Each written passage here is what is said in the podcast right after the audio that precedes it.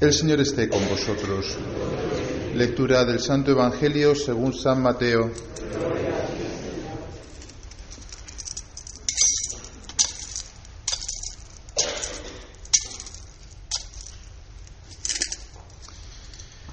Habiendo nacido Jesús en Belén de Judea, en tiempos del rey Herodes, unos magos de Oriente se presentaron en Jerusalén preguntando, ¿dónde está el rey de los judíos que ha nacido?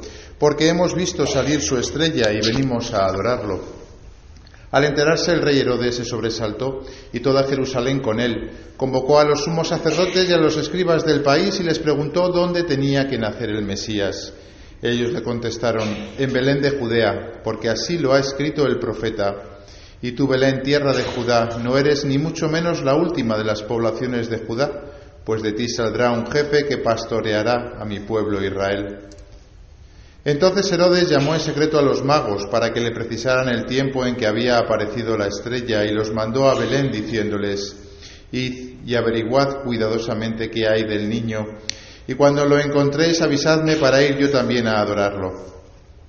Ellos, después de oír al rey, se pusieron en camino y de pronto la estrella que habían visto salir comenzó a guiarlos hasta que vino a pararse encima de donde estaba el niño. Al ver la estrella se llenaron de inmensa alegría. Entraron en la casa, vieron al niño con María su madre y cayendo de rodillas lo adoraron. Después, abriendo sus cofres, le ofrecieron regalos, oro, incienso y mirra. Y habiendo recibido en sueños un oráculo para que no volvieran a Herodes, se retiraron a su tierra por otro camino. Palabra del Señor.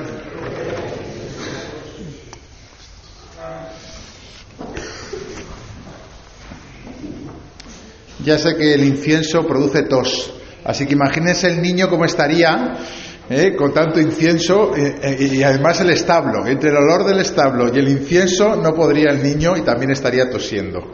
Así que perdonamos las toses en este día. De todas maneras, los que estéis más cerca de allí os comeréis más el incienso. Bueno, vamos a, a comentar un poquito este Evangelio que acabamos de leer y que suena como un cuento, ¿verdad? Como un cuento de niños que en este día tan mágico, ¿no? Pues parece que pues que nos retrotrae a nuestra infancia, en esos momentos felices, ¿no? En los que corríamos por la mañana a abrir la puerta del salón y a encontrar los regalos, ¿no? Parece que es todo un cuento que nos contaron y que ya no tiene nada que ver, ¿verdad?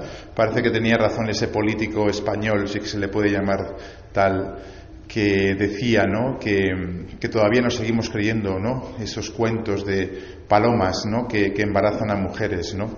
o serpientes que hablan. También parece que hoy nos creemos este cuento ¿no? de tres reyes magos que llegaron a, a Belén a dar regalos. ¿no? Lo cierto es que eh, todo esto que estamos viviendo hoy con tanta ilusión, ¿no? o por lo menos los niños, ¿no? Eh, es la fe hecha cultura. Yo creo que la Navidad es una fiesta llena de nostalgia, ciertamente, pero es una fiesta donde podemos ver de una manera clarísima cómo la fe tiene que ver con el amor, tiene que ver con la ternura, tiene que ver con la compasión, tiene que ver con la misericordia, tiene que ver con todo lo mejor del ser humano.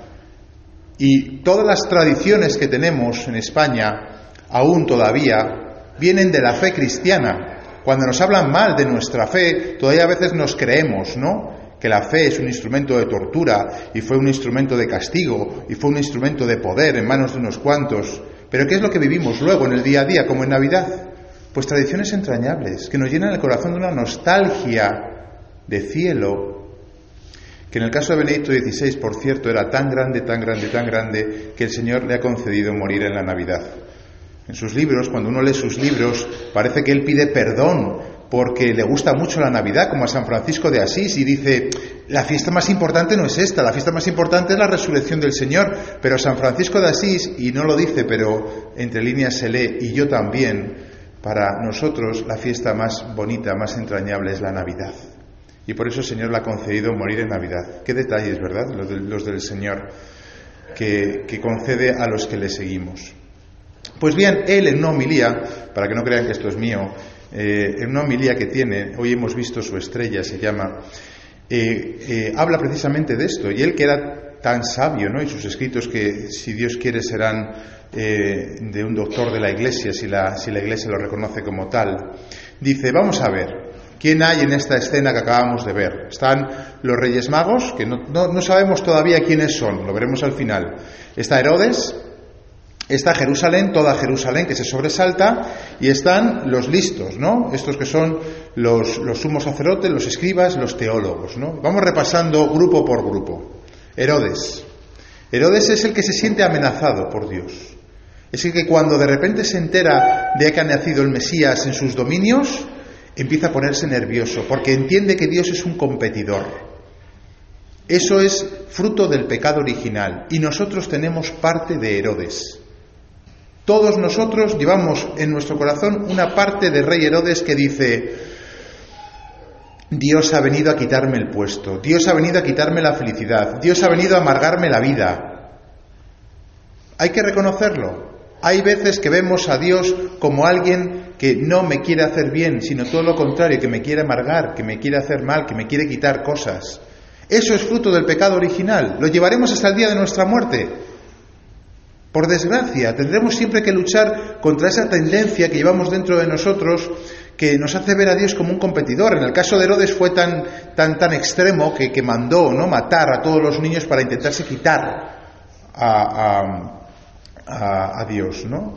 Pero ¿cuántos de nuestros contemporáneos hoy en día ¿no? no quieren oír hablar de Dios? No quiero oír hablar de Dios, como el otro día les contaba, ¿no? Ese familiar que, que en esa, en esa cena no dijo, yo no quiero poner un pie en la iglesia. Se ve el orgullo, se ve la soberbia que hay ahí, ¿no? Se ve como que Dios es un competidor, ¿no? Como, incluso viniendo como un niño, que, que no hay manera más mansa y más sencilla, ¿no? Todos tenemos parte de Herodes. Pero cuidado que también tenemos parte del populacho de Jerusalén, porque el populacho de Jerusalén se sobresaltó con Herodes cuando oyó la noticia de esos, de esos sabios que habían llegado, porque claro, era el notición, ¿no? De repente se corrió la voz de que habían llegado eh, pues unos sabios con toda su comitiva y que estaban buscando al Mesías. Toda Jerusalén se sobresaltó. Pero ya está, ya está, no hicieron más, no se pusieron en camino. Dice Benedicto XVI muy hermosamente, ¿no? hablando de, precisamente del pueblo de Jerusalén, ¿no? Dice, allí están los habitantes de Jerusalén, no deberíamos condenarlos, eran hombres como nosotros.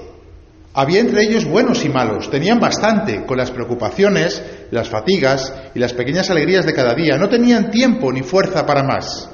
También a nosotros nos sucede con facilidad que nos ahogamos en el ajetreo de la vida cotidiana y que no queremos exigirnos cosas mayores y más elevadas el, el, camino hacia Dios. Ya bastante tengo con el día a día, bastante ya tengo con mis ocupaciones, mi trabajo, mis hijos, mi familia, mi padre, mi hermano, mi vecino, mi... Ya, bastante ya tengo. No voy a, ponerme a, buscar más. Tenemos mucho de esto nosotros, ¿eh? Tenemos mucho de, de, de instalarnos, ¿no? De acomodarnos, y más en la sociedad del bienestar en el que vivimos, ¿no? Que no tenemos tiempo para Dios, pero estamos a la última de lo que nos guste. Si son las series, las series. Si son los juegos, los juegos. Si son las telenovelas, las telenovelas. O las revistas del corazón. Yo qué sé. Pero para buscar a Dios no tenemos tiempo. Y por último están los sabios, me refiero a los teólogos, los sumos sacerdotes, todos aquellos a los que consultó eh, Herodes cuando se enteró y les fue a preguntar. Y le dijeron efectivamente que según la profecía de Miqueas, ¿no? Decía que Belén, tierra de Judá, no eres ni mucho menos la última de las poblaciones de Judá, pues de ti saldrá un jefe que pastoreará a mi pueblo Israel. Se lo sabían perfectamente. Se conocían la Sagrada Escritura. Pero tampoco movieron, con perdón, sus culos del asiento.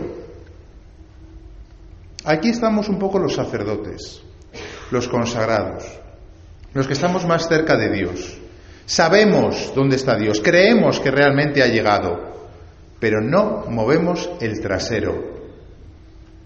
Y esto es peor, yo diría, que los habitantes de Jerusalén, porque lo que hemos recibido, la buena noticia del, nacimiento de Cristo, deberíamos de salir de nuestras ocupaciones habituales sin descuidarlas para atender a ese Dios que ha venido. Por tanto, ¿quiénes son los reyes magos, ¿no? que solemos decir?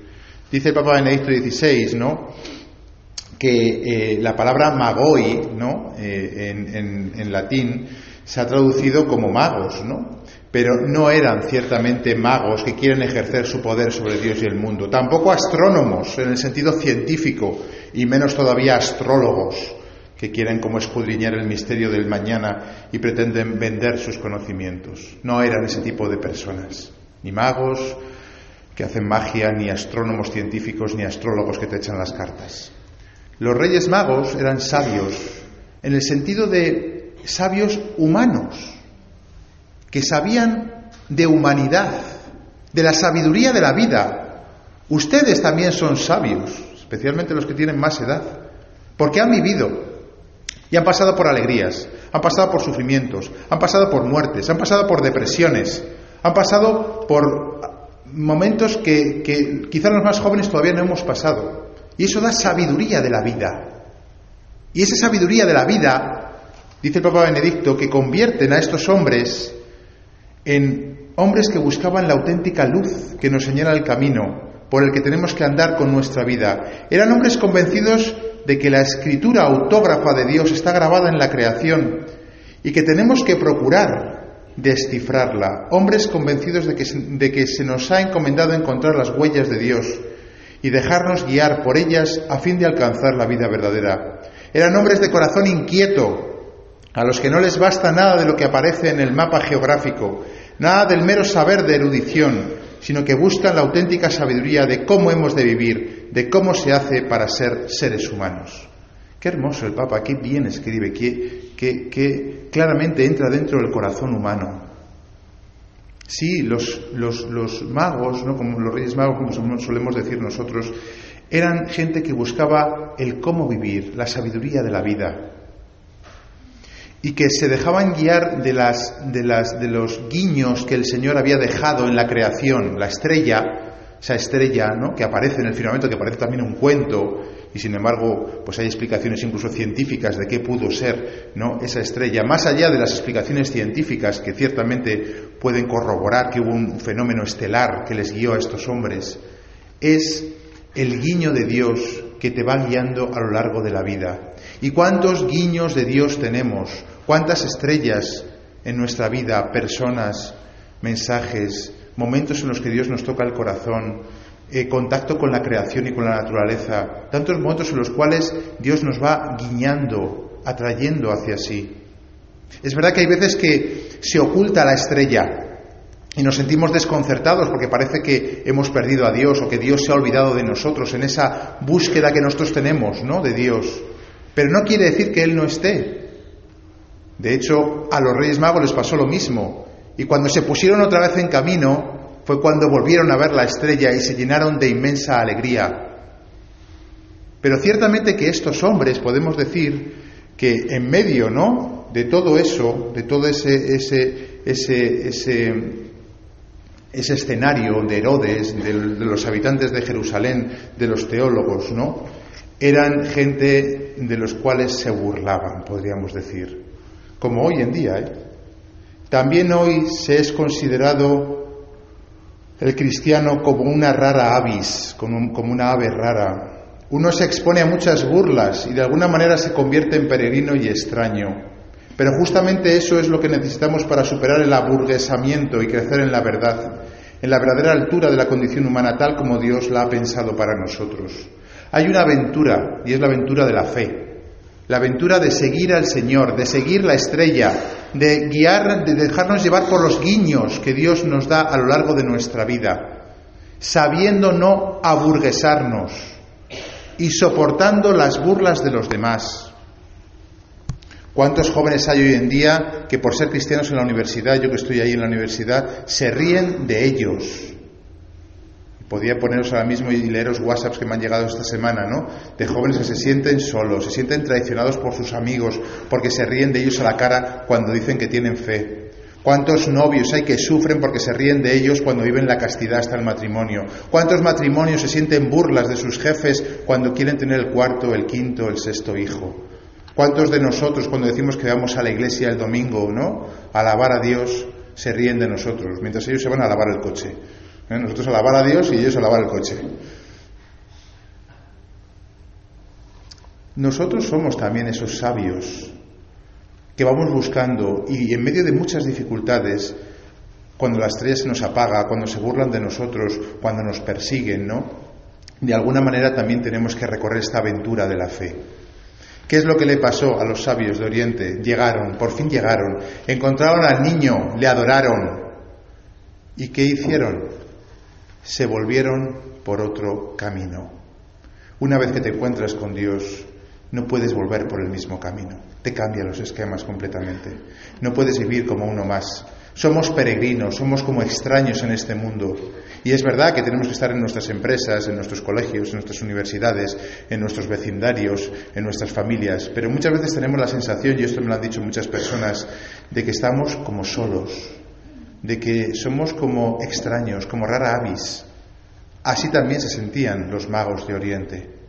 Tenemos todo un año que empieza a partir de ahora para ir descubriendo todos los guiños que el Señor nos quiere hacer.